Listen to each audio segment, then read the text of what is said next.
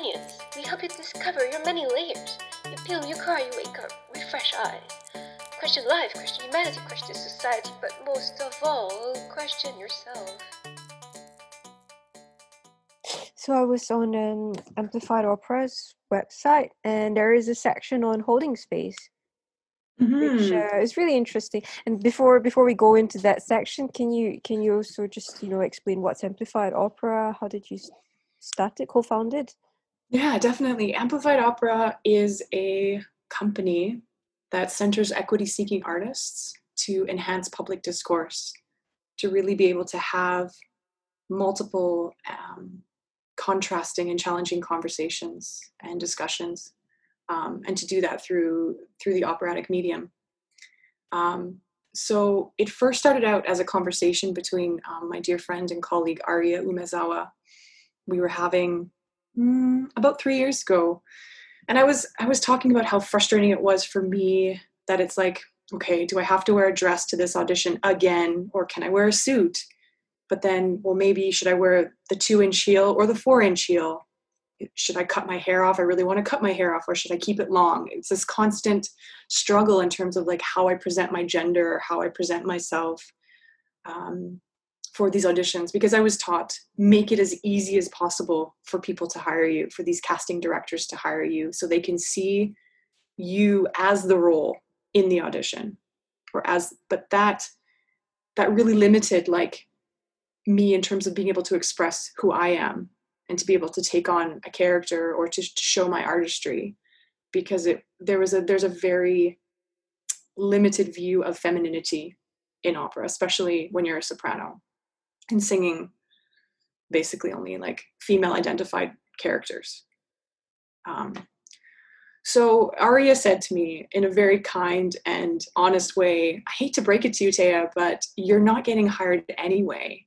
So just wear whatever you want, be whoever you want to be, and see what happens.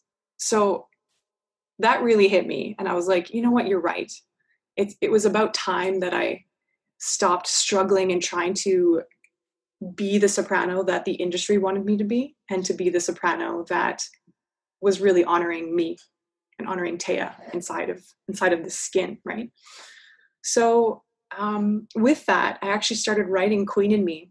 And in Toronto, you have to apply as a collective to get grant funding. So we used the name Amplified Opera, which was from another colleague of hers from San Francisco Opera, as the kind of body that would house and help produce and develop this work, The Queen in Me. And we won a grant. So then we're like, okay, I guess we have to do something. And Aria at the time was living in San Francisco doing this really big fellowship with the opera company. And now she had moved back to Toronto.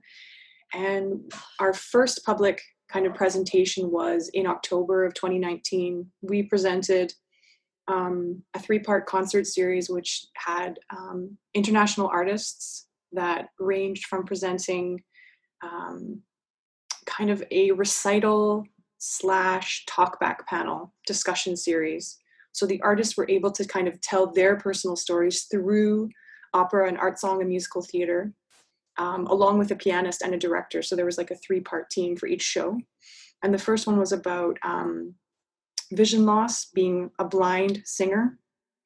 The second was about gender identity. So that was a workshop performance of my show, The Queen in Me. And the third one was about the African diaspora and the differences between the US and Canadian border.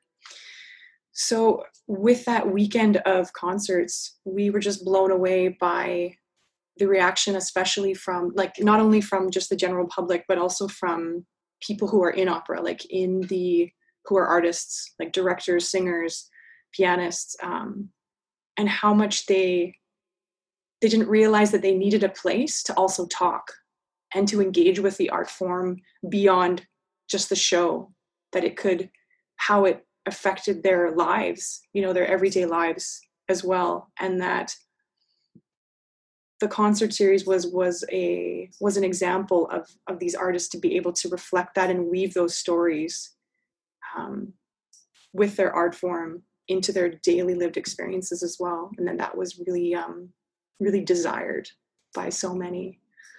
So with that, we brought on 2 new co-founders, Asitha Tennakoon, a tenor who was born and raised in Sri Lanka, and Marian Newman, who is of Indigenous and Irish, Scottish, British descent, and mezzo-soprano. And now we're working as this foursome, all kind of as leaders on the same level, at the same table. And because COVID-19, we've been lucky enough to go really slowly and deeply into our values, into like what we really want to do for the opera community, and how we want to engage with the public at large as well. And then how did the project Holding Space come about? Yeah, definitely. So this was in reaction to a lot of the conversations that were happening after George Floyd and Breonna Taylor, and also the atrocity with Regis in Toronto as well, and the Black Lives Matter movement, and also that systemic racism and systemic oppression really needed to be addressed, not only in society at large, but in opera. And that we saw different companies trying to give platform or give space to tell their own stories, or to kind of hold like webinars.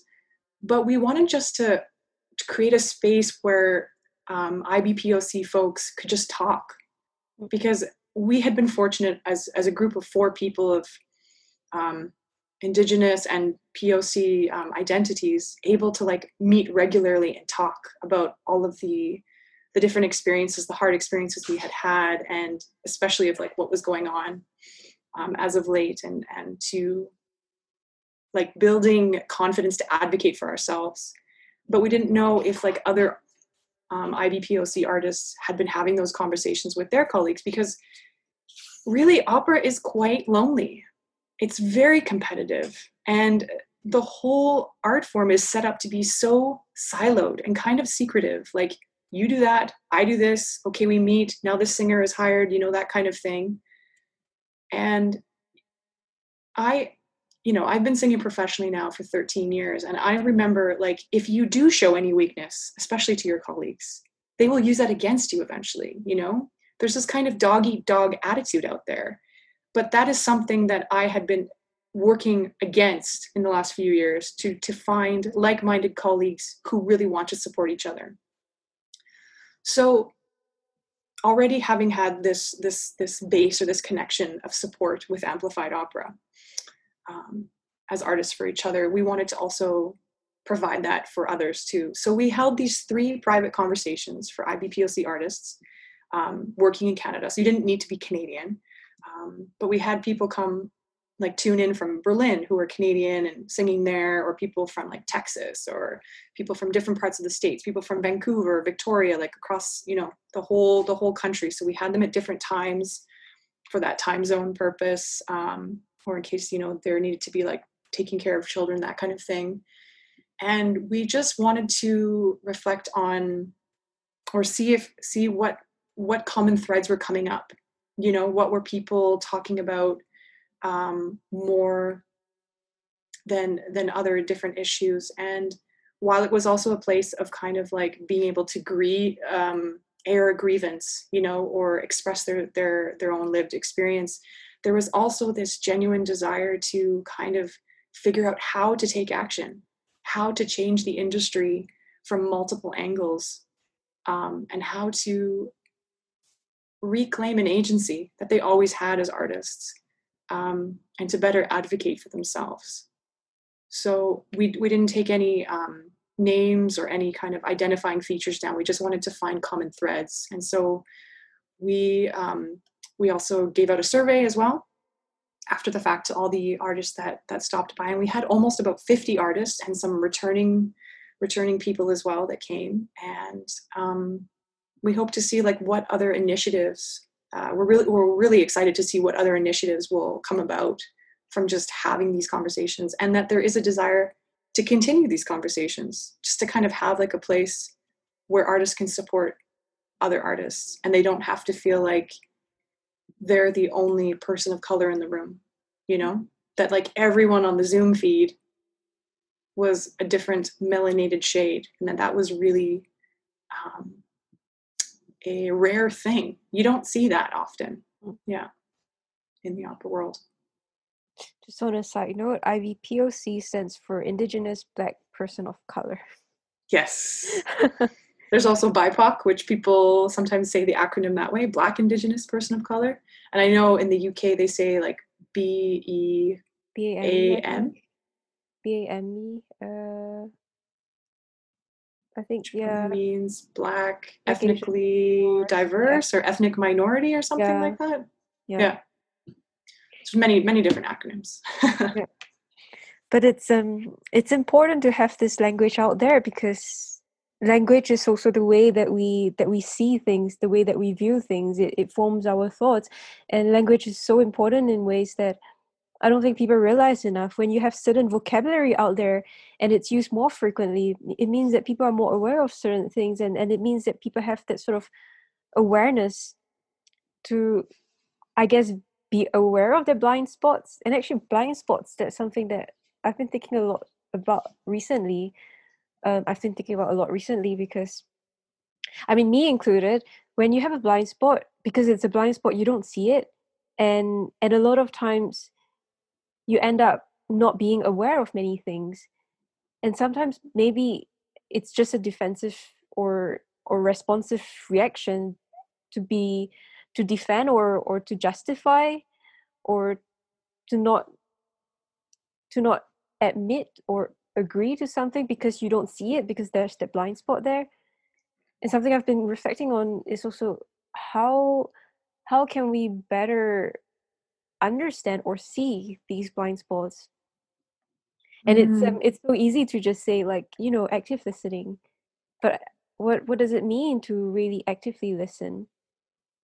And for me, it's, you know, it's just keeping quiet, let the person speak, ask questions, curiosity. But then actually it's quite difficult to do. And when I had to practice it with someone, I was like, oh, I didn't realize how much work has to go into it. I think it's human nature, though, to make assumptions, right? And to build kind of like a picture around something that gives clarity or understanding, right? The faster we can get to understanding or clarity, I think, is just what we naturally do. Like, I'm not a psychologist or a neurologist, so like, bear with me. This is just kind of from my own personal experience, or how I view the world. But and that's why we have, you know, certain words or language that are identifiers, right? Like LGBT, right? Lesbian, gay, bisexual, and all of these things, are queer or trans or black or Japanese or Chinese or indigenous, you know, that help us, that give us clarity. But what is I think the dangerous thing is that we assume and we start to categorize, oh, that black person, they're like all the other black people that I know or have come encountered with, or that Japanese queer person is like all the other Japanese queer people that I've come encounter with, or all Asian. You know, you can make more generalizations, and it's very easy to do that. So I think one thing is great to kind of always have at the toolkit is to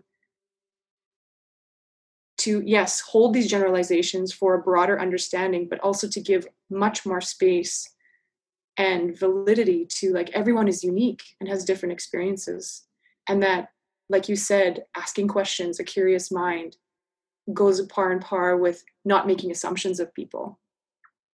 And then further to that point, like when you were talking about blind spots or something, or this defensive kind of thing, that I learned a lot from Tycho, and is probably like more broadly like a Buddhist kind of philosophy or mindset, is to have this like student mind that we're always learning, and to come to something, like even like say an expert taiko player who's been doing it for 30 years, always come to the drum with a student mind, with an open mind of learning, that it's like, today I'm probably going to learn something new, you know, and not to just make the presumption that it's like, oh, I know what I'm doing or something like that.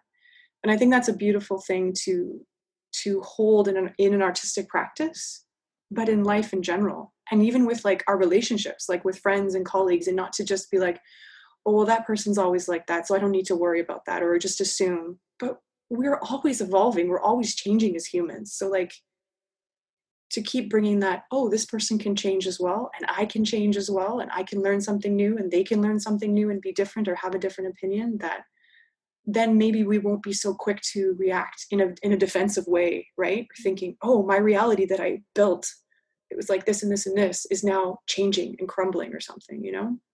Which I think stems from fear. Yeah. And I feel like a lot of times this, even if you, so this divisiveness, a lot of times when you start to explain certain situations, it's not a personal attack on someone, but it can very easily be taken in as such. Mm-hmm. And then it makes it even more difficult because there is a defensiveness that is in response to this perceived attack.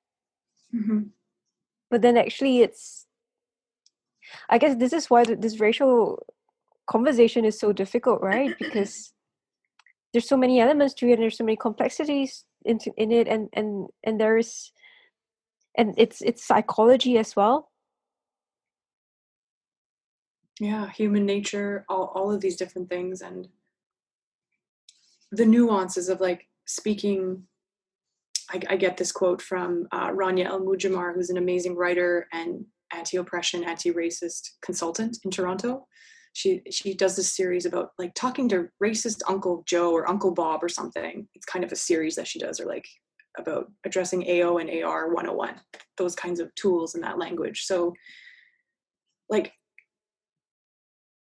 that relationship dynamic is definitely in play in terms of having a conversation, or for someone to be receptive to what you're wanting to convey to them, right? So that is also a hard place, because you can't make someone change, right?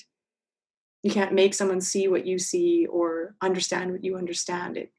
We can only do that for ourselves.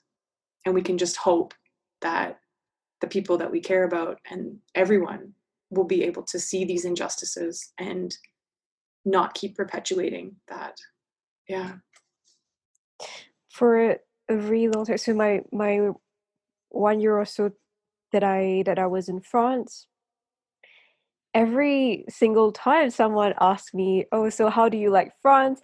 I always end up talking about discrimination and sexism, harassment, and all of these things, because I don't know, I was like, for a period of time I was so angry, and it was I couldn't even explain, you know, like you try and calm yourself down, and then you go out on the streets, and then the next day it's like you get harassed again on the streets, and it's just like, how can I live like this every day? And then I'm just always talking about it.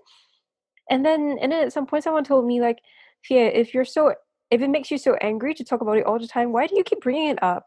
Why don't you just, you know, not talk about it? But how can I not, you know, when someone is not aware, when someone doesn't know about it, and you know that these sort of oppression continues because of a lack of awareness or indifference, and me being in a situation where I can't explain this issue, I feel like it, in part I also feel that it is my responsibility, and also sort of like being in Europe, knowing that this sort of passivity in Asian culture, a lot of times when people are harassed, we wouldn't speak up, you know, because harmony is best or whatever, you know, you're supposed to just stay away from the trouble.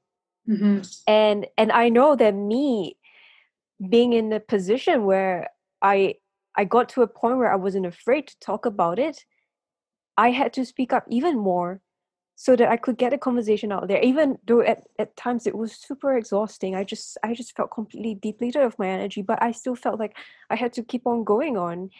But you know, it's this thing, like, in response to what people would say, you know, why try when this drains you of your energy? Why don't you just shut up about it? What would you say about that? Oh my gosh. That would totally anger me so much more, you know, and that anger, I think I would hope that it would fuel me even more to spread, you know, the truth and to share the experience. Like, it's just, it's not right. You know, there are so many injustices, and I don't know. But I also feel like speaking to people who don't want to hear the story. It's like, at a certain point, it's like, okay, you know, maybe this isn't the right time to keep hammering something. And that letting go, like letting someone go, or that they need to go on their own journey to like understand their relationship with systemic racism and systemic oppression. And that there's a certain point where you also need to, like, you, Fia, or me, like, we need to take care of ourselves too, right? Mm. Because like you talked about energy fatigue, like that is real, you know, or even people talking about like the Women's March protesting, like protest fatigue is real. All of this kind of, this advocating is exhausting mentally, emotionally, physically. And I feel like the more we can get people on board, it's like they can also bear some of the burden of holding that energy too, spreading the message of that equity, there needs to be equity for all. And also that I feel like I will never stop talking about systemic racism and systemic oppression and anti-oppression and anti-racism, because it needs to be a part of my everyday life. And it is a part of my everyday life, and it's infused into my art. It's infused into the clothes that I wear, you know, like how you talked about that there is so much power there, and there is so much power in that message of how we see people walking in the world. You know, it's infused in everything that I engage with now, like online, you know, like even just saying, these are my pronouns. And to not be apologetic for it, you know, and to have it in my email signature, or to say it to someone, or to remind someone, or to say, hey, actually, you know, that's kind of racist, and to point it out, you know, to not let little things slide, because even a simple interaction could set that person on a certain journey or start their journey sooner. And also for me, like when people check me or call me in or call me out, I'm like, oh yeah. Like, of course, there's so many things that I'm not aware of too, and that I'm learning of all the time. So yeah, I just feel like it's a whole new kind of awareness that I will never stop kind of actively engaging in now. Yeah. So, but yeah, self-care, that's also a big component, right? Because you don't want to be so fatigued, or like to the point where it's like you're physically sick. Yeah. So recently I've been sort of like in this dilemma. Well, because my visa in Canada is going to run out soon, and then I booked a ticket to return to Singapore. The flight got cancelled, so well, COVID, right? What's new? But anyway, if all goes well and I go back to Singapore, it's really scary for me, because I've been away for 6 years, and I've been in a sort of environment and setting where, you know, it's in the arts, people are super open, we talk about all sorts of stuff, and I think also for 6 years, I sort of lived without the pressure of, you know, Singapore society, where it's super pragmatic. You get a job, you build your career, you get married or whatever before 30. And compared to my counterparts, my friends who have been working in companies or whatever for like two, 3 years now, I've basically just gone on this journey, traveling, researching and learning all sorts of stuff and volunteering.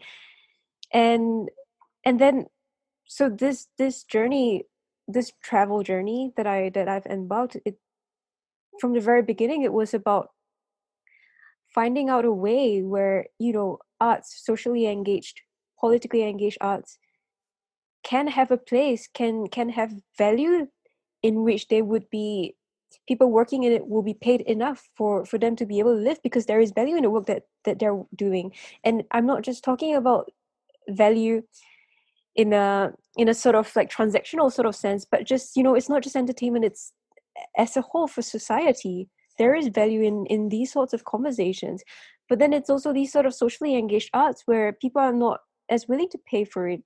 So I've been writing articles about how we need to rethink the way that we see value, because in capitalistic terms, value would be how much you're willing to pay for a service or product, but then we're willing to pay for, like, I don't know, $6 Starbucks coffee, but we're not willing to pay for $6 performance about, you know, someone's black person's experience or an experience that bonds you with community, and something in there is fundamentally flawed. And the nature of, like, I guess films or stuff that is digital is that you can always get it online for free somehow.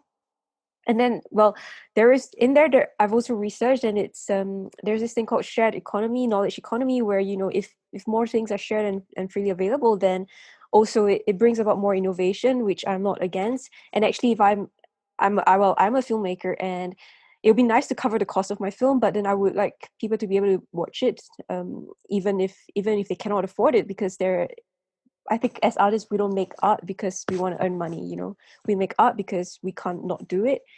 And something that I've been thinking about, it's also the value of arts, the importance and the value of the arts. Like, how can we better convey that? How can we better express that? Because, I mean, you know, like the COVID survey, that they were like, you know, what's the most non-essential work? And then art was like at the top or something. And but I don't think people realize, you know, you're watching Netflix, you're listening to music, all of these, it's the arts, like it's all around. And if you go to a city, you don't go to London or Toronto or New York for the banks, you know. You go there for the arts. You go there for the creative industry. Yeah. You go there for Broadway. You go there for, like, all these things that arts have to offer. And how can we rethink this, reshape this? I guess I'm also in a stage where I can feel this imminent pressure that, you know, I should get like a proper job, but then I'm still in many ways fighting against this system, and I'm still trying to find a way, because I really believe that if we want to be able to transition into a more progressive future that is also more accountable in terms of our climate change efforts, then we need a fundamental change in the way that we live and the way that we work and the things that we pay for. And we cannot do so if we are not creating enough jobs that's working on change. But if we want to be able to create jobs that changes things, we need to be able to pay for it. But it's so precarious to have to be dependent on funding, be it private or public or even on donations, because this means that there is no financial independence. And without that sort of sustainability, how are you supposed to plan out like a 10 years or, you know, long-term plan on how to create impact? And that's really difficult. And I guess this is something that we struggle with all the time, especially in the arts. Well, maybe not so much, because, well, arts back in the days, long time ago, it was very much a posh thing. You know, people pay artists, craftsmen to paint or to make stuff that's, you know, for decorations and whatnot. But in the art that we have that have since evolved, the art that is socially engaged, the arts that starts these conversations. I mean, these are not easy conversations, but these are important conversations for progress in society, especially in a climate where governments are increasingly not willing to listen or unable to listen to people. How can we create spaces that's not about dividing people, but about, you know, creating a safe and open space and a mature and understanding space where we can actually openly discuss these issues? And it's not based on attacking, but just based on explaining and understanding, and trying to bring about different perspectives onto the table and really talk about it and think about how we can move on together, because this is society, right? It's about how we can move on together instead of like, oh, you shouldn't do this, blah, blah, blah. It's about a common understanding. Totally. Yeah, there's so many great things there. Where can I start? I think COVID-19, the global pandemic, has really illuminated the possibility of what it could feel like, especially in Canada, like from the Canadian Emergency Response Benefit, the CERB, right? That was geared for people who couldn't access like employment insurance, which you don't get when you're a self-employed artist, right? So for all these like gig workers of the gig economy people, a lot of people were saying how it was like, wow, I haven't had this much stable income in such a long time, because everyone has been so worried about living from contract to contract or paycheck to paycheck, or, you know, doing like the serving job and then like running away for a few weeks and doing the theater gig or the film shoot or the band tour, and then coming back, okay, I got to do the serving job again, or working in a bar or cafe. And that's no way to live, right? That's no way to live, to feel calm and at peace and to be creative. I've got a little kitty cat friend here who needs some scratches, sorry. Mm-hmm. And that, having that, just $2,000, that's not even enough to live on in Toronto for most places. Like market rent is way beyond that. But even just having that little bit amount in people's pockets, I think really made people realize, wow, I can feel calm, that my rent will be paid for, that I have enough groceries, and that I can be creative and also piece together a few, you know, other kind of auxiliary side gigs, like teaching, for example, like maybe doing some web design on the side and then going back to the artistic, you know, main medium. And that there is so much more potential there for artists.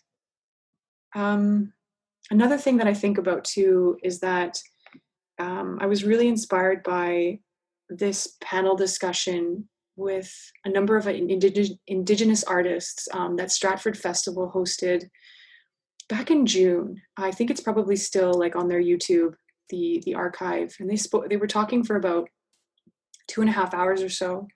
And one of the fellows on there was talking about how that in a Western colonial Eurocentric sense, we have really divided the artist from community. We've taken the artist out of community and made them do their art siloed and alone, and kind of put them up on this pedestal.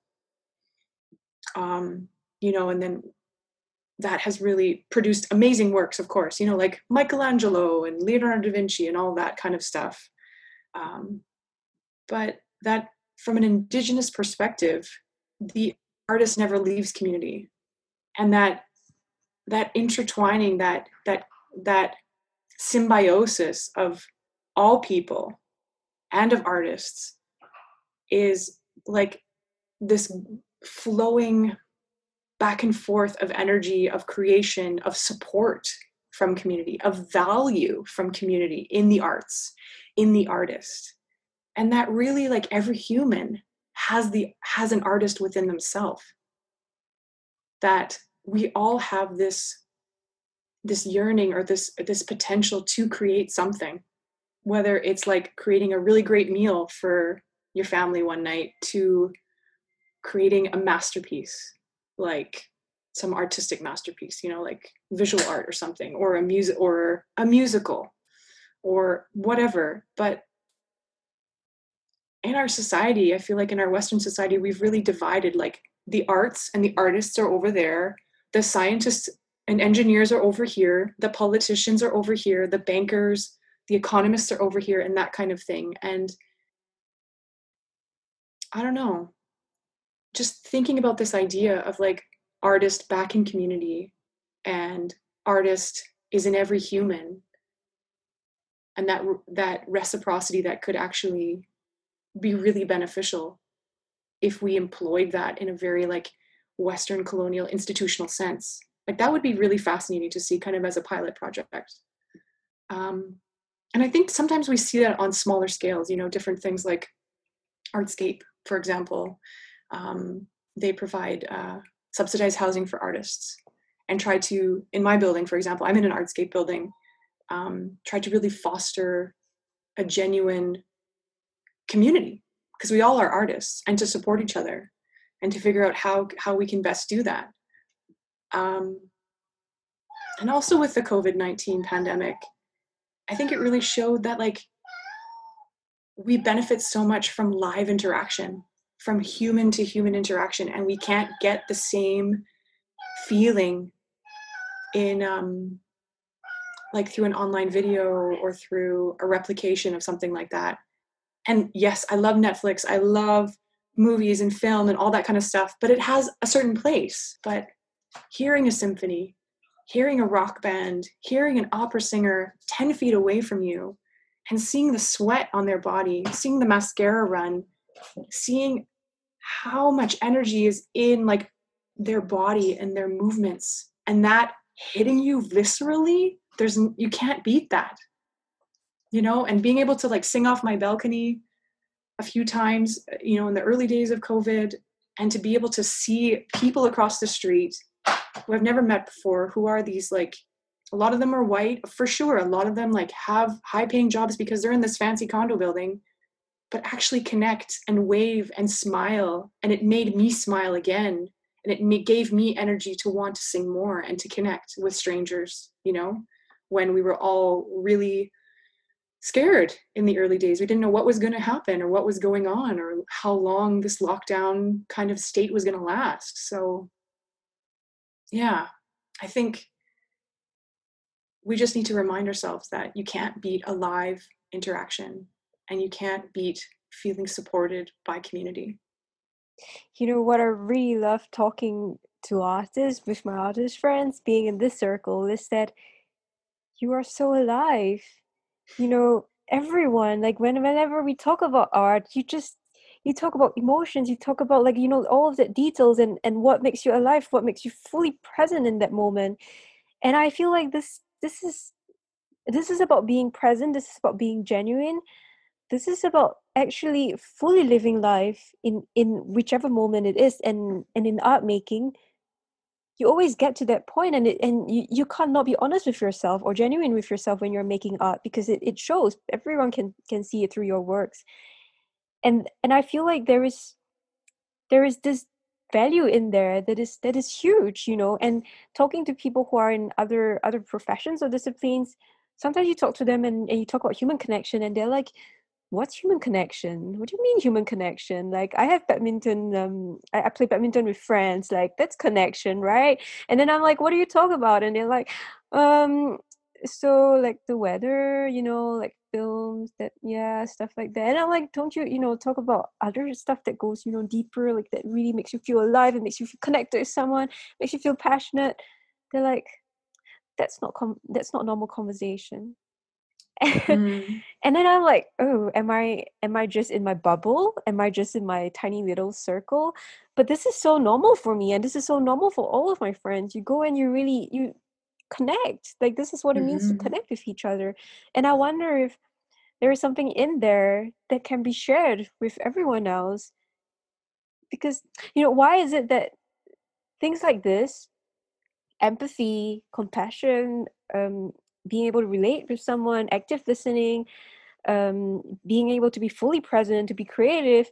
Why is it that all of these things that are so essential are so undervalued in society? I think because you can't commodify it. Yeah. Like, you know, we live in such a capitalist society that you can't replicate this feeling, you know, with a robot or with a video or with something that you can make money from. Real human to human connection, whether it's about a really amazing topic or conversation or through art or through food or through these really kind of like basic things, basic everyday things, you know, before the internet, before cell phones, like, you know, running in the forest or building a fort with your friends, or like you're in the lake or you're in the ocean or you're with dogs and cats and children, like those real life, honest connections. Like, I think that's what the human experience is all about. And maybe that's why we can't make money off of it.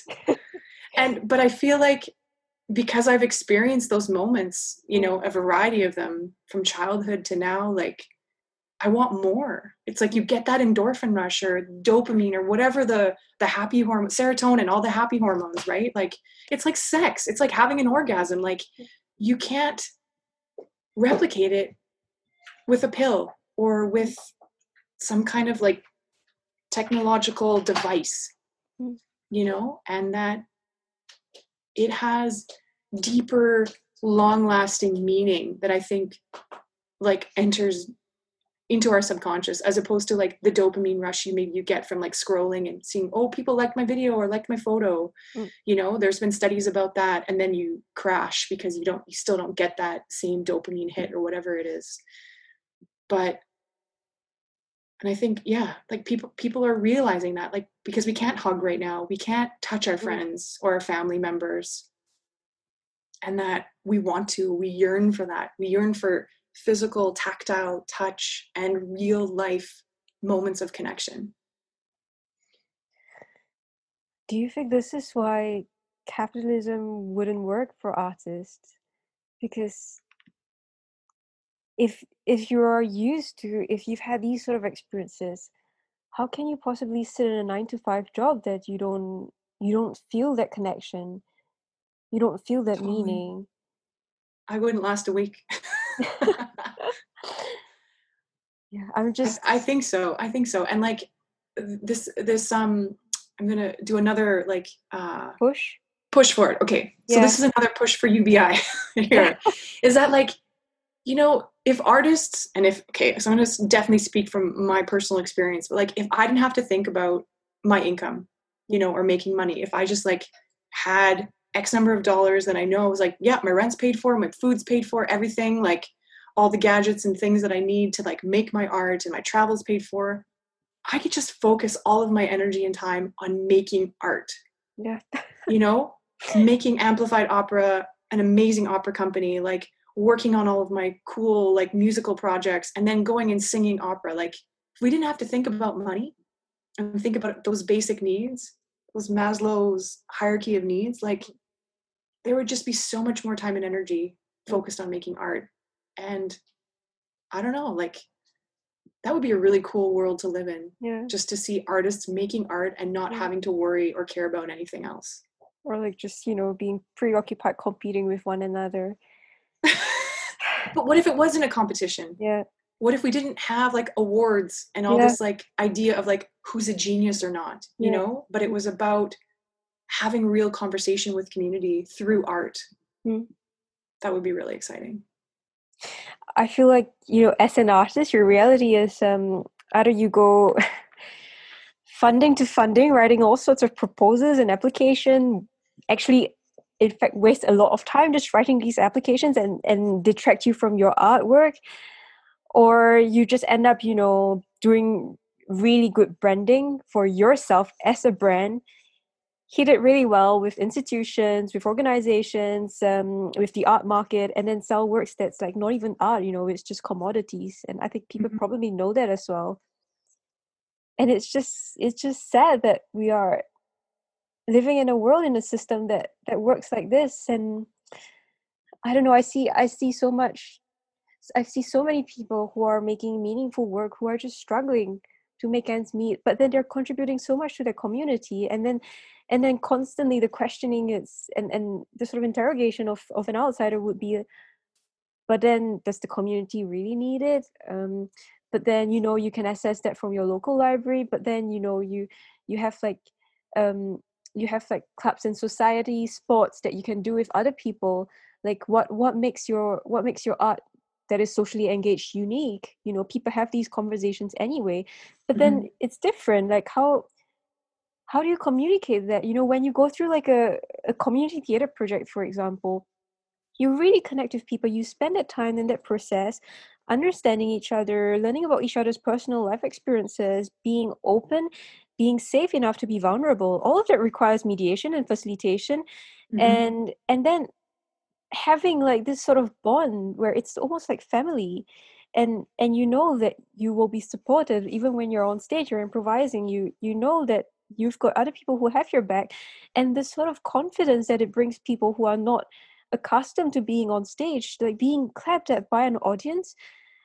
I saw firsthand how empowering that was, and how like the seniors I was working with, the confidence that they got from it, and the sort of pride that came at the end of it. It was like, you know, actually being seen for the first time in a long while by society. And there is something in there that is so touching and so beautiful. It's not just about any other sports club, you know?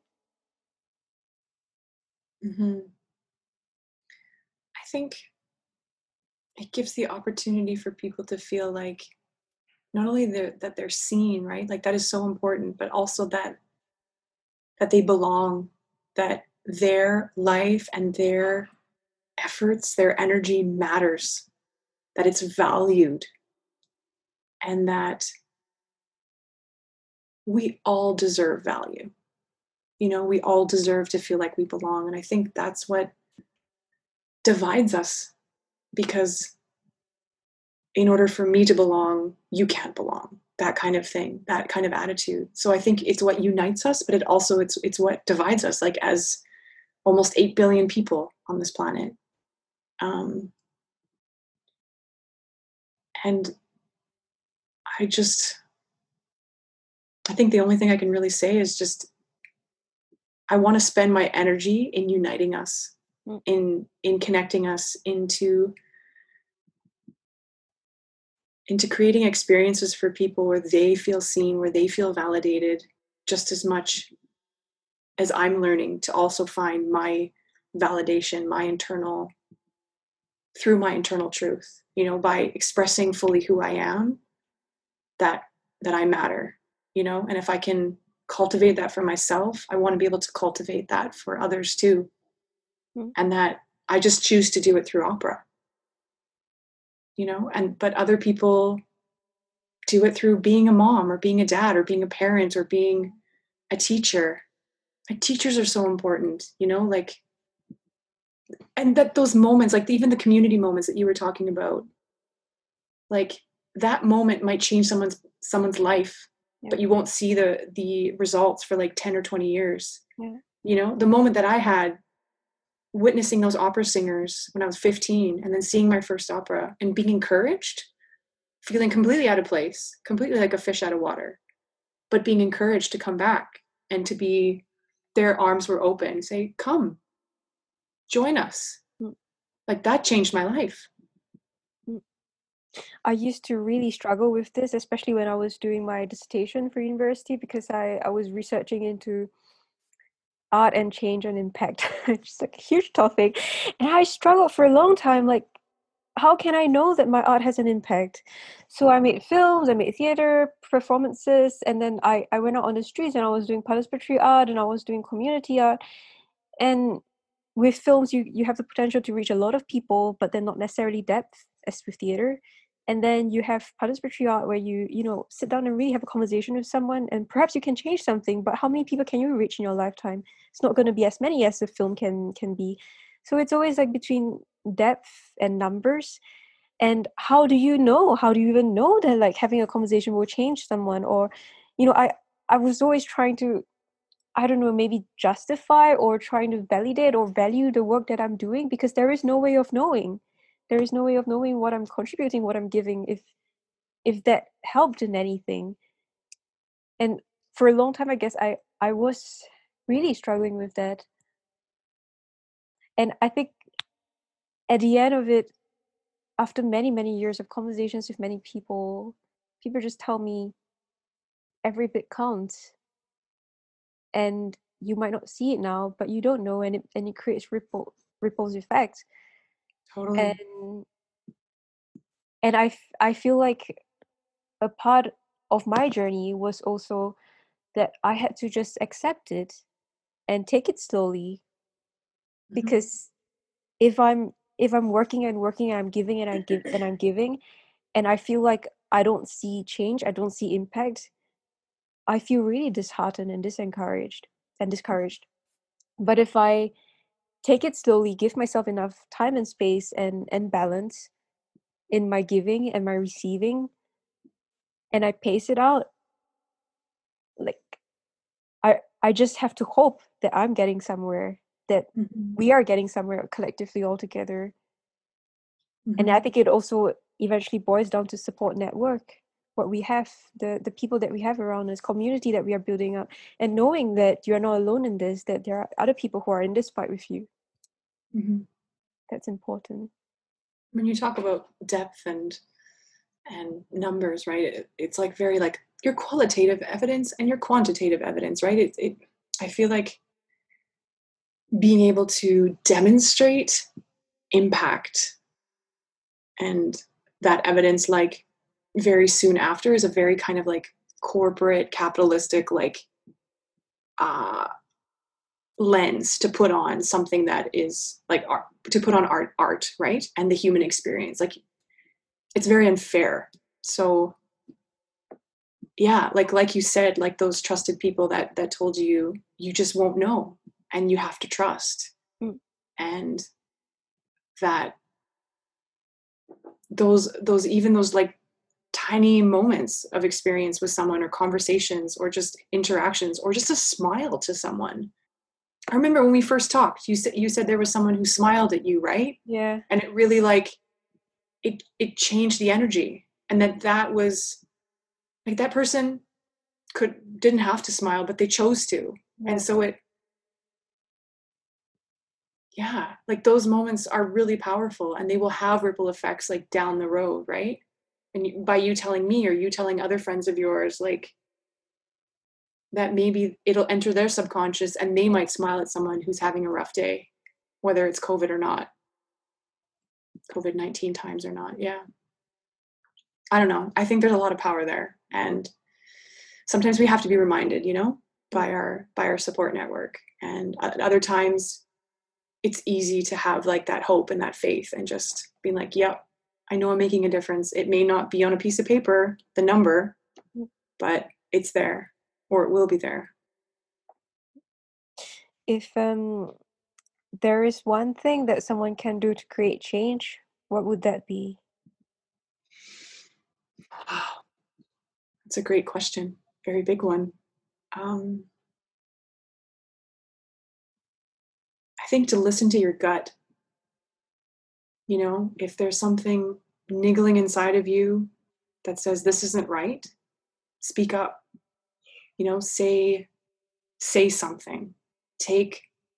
Be courageous and say something, because it is scary to speak up and to use our voice.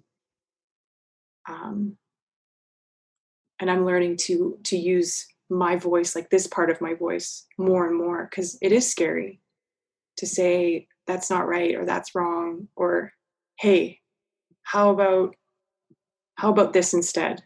You know, to start those ripple effects. And I think we all have the capacity to do it, and it can be very powerful if we just choose to listen to our gut and speak up and say something, and not be passive, or not be that bystander who just fades in the background. Thank you for being so open and honest, and for taking time for this episode. I think people who are listening will I hope they'll benefit from hearing it. And actually, me doing these episodes have been really beneficial for myself, surprisingly, because that's awesome. I think also I get this low points where I hit sort of like the bottom, and I'm like, okay, what am I doing with my life? And then, I get on these episodes, and I talk to people that I've connected with before, and I'm like, okay, it's okay, you know, we're all in this together, everyone's working towards something, and just got to keep trying and act, you know, and work on something, and it's gonna be all right, and you just have to believe in that. Mm-hmm. Likewise, Via, thank you so much. Like, you've reinvigorated my energy today, and you know, for all of the efforts and energy I'm putting towards different projects and kind of like personal artistic mandates and political mandates. So thank you so much for your time too. Same here. You know, I feel like this is why it's so beautiful, and it's so precious to speak with people who are passionate. It's like this excitement, it just reignites this fire in you, and we need to keep this fire burning. And a lot of times in the sort of system that we live in, it's really easy for it to burn out, because you feel burn out.